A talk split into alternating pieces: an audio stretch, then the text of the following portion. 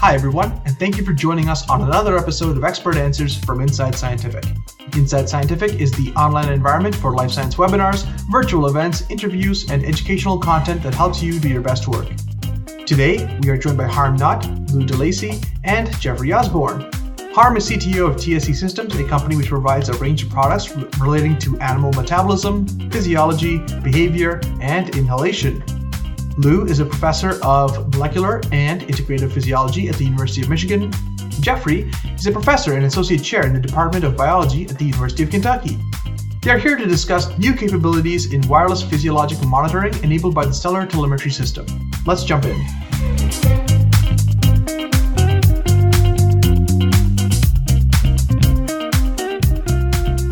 Our audience members is, is uh, would like you to comment further on the surgical approach that you covered in your presentation. And basically, the question is, is do you see this as an absolute requirement, and and in particular, what makes that surgical approach particularly advantageous in the vervet monkey that in the model that you're doing? Yeah, I, you know, I, I, it's it's a very good question. I have I have not yet used an abdominal approach to insert these catheters the, the non-human primate is is quite different from you know rodent models, rats and mice, and, and other other species, as they're they're significantly more susceptible to post-surgical trauma and post-surgical infection.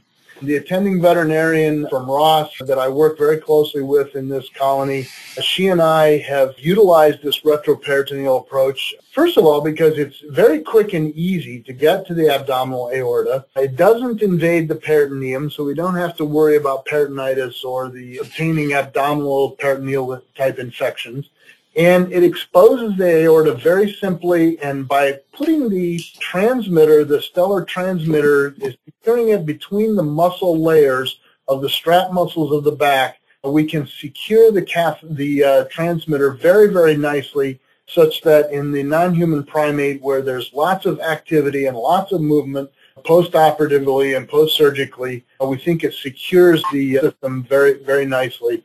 So we haven't used an abdominal approach. We've been very, very successful with the retroperitoneal approach, and those are the, the, the primary reasons that we use that approach.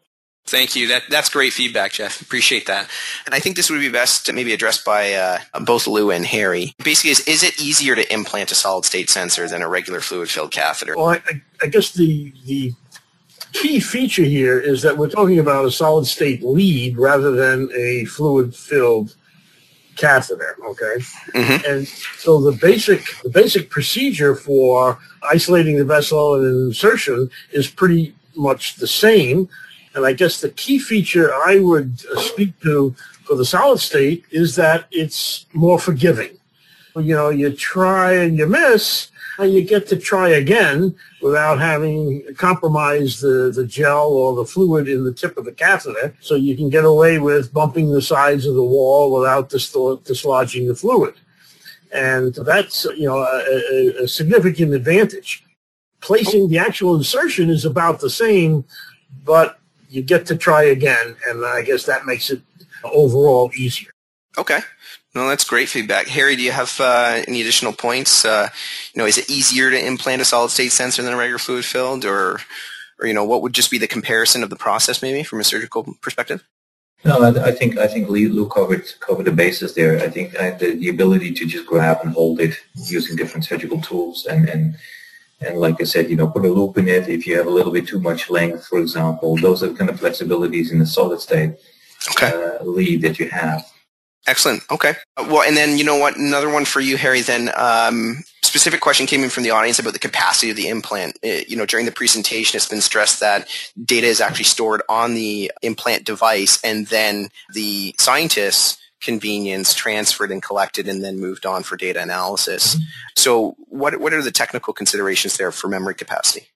Well, principally, the implant comes with, with a, a, very large amount of memory, so up to a gigabyte of memory. So it takes quite some time and, and, and measurements to actually reach that. And what we have is we provide tools basically to let you calculate how long you could, could potentially wait until you download the data. Uh, you don't really have to. In, in terms of, of course, you know, if you don't download, it may save a little bit of battery life. But principally, It doesn't have, you don't have to wait three months. okay. Uh, three months is an example that Jeff took because he's basically, these, these animals, I guess, far away from his lab in, in, on an island. For those people that have the roads basically almost in the same building, you can you can go to like every half hour or every hour or once a day. It's very rare that you would reach the limit of the internal memory, given the protocols that we typically use. Perfect. Given that, I'm given that, Andy, I might chime in here. Even in our three-month recording, we've uh, we've anticipated that we're only going to utilize about 40% uh, of the total battery life over the three month recording. We're, not even we're not even beginning to compromise the implant, even with this very long term recording that's going on at a, at a very distant site. Perhaps also it's important to know that you know if you if you reach this this point, the data are not lost. It will just stop recording until you've basically emptied the memory. Is it fair to to say that you can also modify the the pattern of data sampling. So, for example, if you wanted to do some high density sampling for a response to a drug, you could switch it over to high density sampling, do your injection, and follow it for an hour or two, and then switch it back. Is that is that a capability that um, is programmable? Absolutely.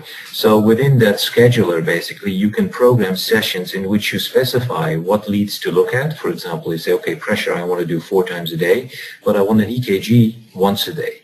And an EKG probably at a, at a, at a higher data rate, like one kilohertz, for, uh, for example, than you would do pressure where 200 hertz is the same.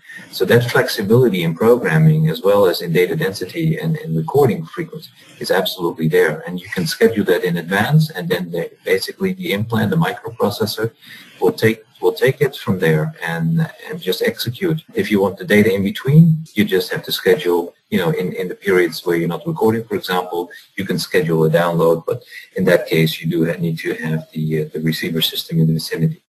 Okay.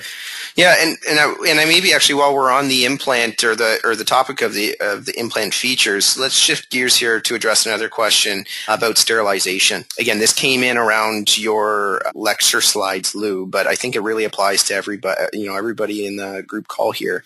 What are the you know what is the experience and how you guys are going about sterilizing and reusing the stellar implant in your applications? And then Harry, maybe you can share some you know particular technical guidance that, that TSE suggests scientists follow. Yeah, I, I, I, think I think Jeff made a, a critical point here. If you're playing with rats the way I am, sterility is a very different issue than in uh, one of these primates. You know, we uh, trade on the robust nature of those implants, and we can you know gently rinse them, flush them with some enzymatic detergent, uh, disinfect with glutaraldehyde and basically reimplant.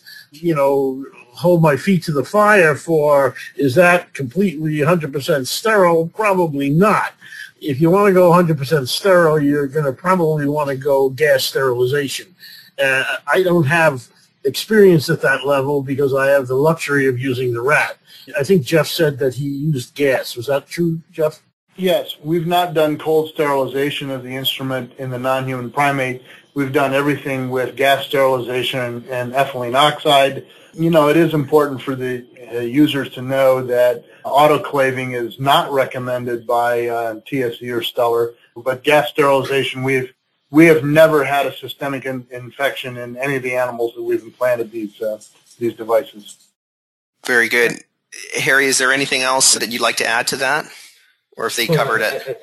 Well, more or less. I think I think uh, you know the cleaning. I guess the, the, the essence of cleaning. Uh, for example, if you reuse it in, in the different animals, obviously you have to get rid of the protein that may be on the outside. So typically, what every lab usually uses is Tergazyme solutions for that, mm-hmm. and all the rinsing, and then basically for the sterilization, that's more the cleaning uh, part. And then you, in order to sterilize, you can use a cold sterilization like an overnight soak in two percent glutaraldehyde with a lot of rinsing afterwards with uh, sterile water and before you then uh, basically repackage them, for example, in, in sterile packaging, in a laminar flow hood, for example.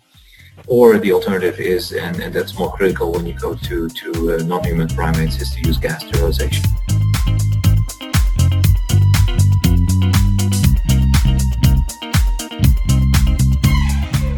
We hope you enjoyed this episode of Expert Answers and that you will tune into future episodes where researchers just like you answer questions about their work and share science.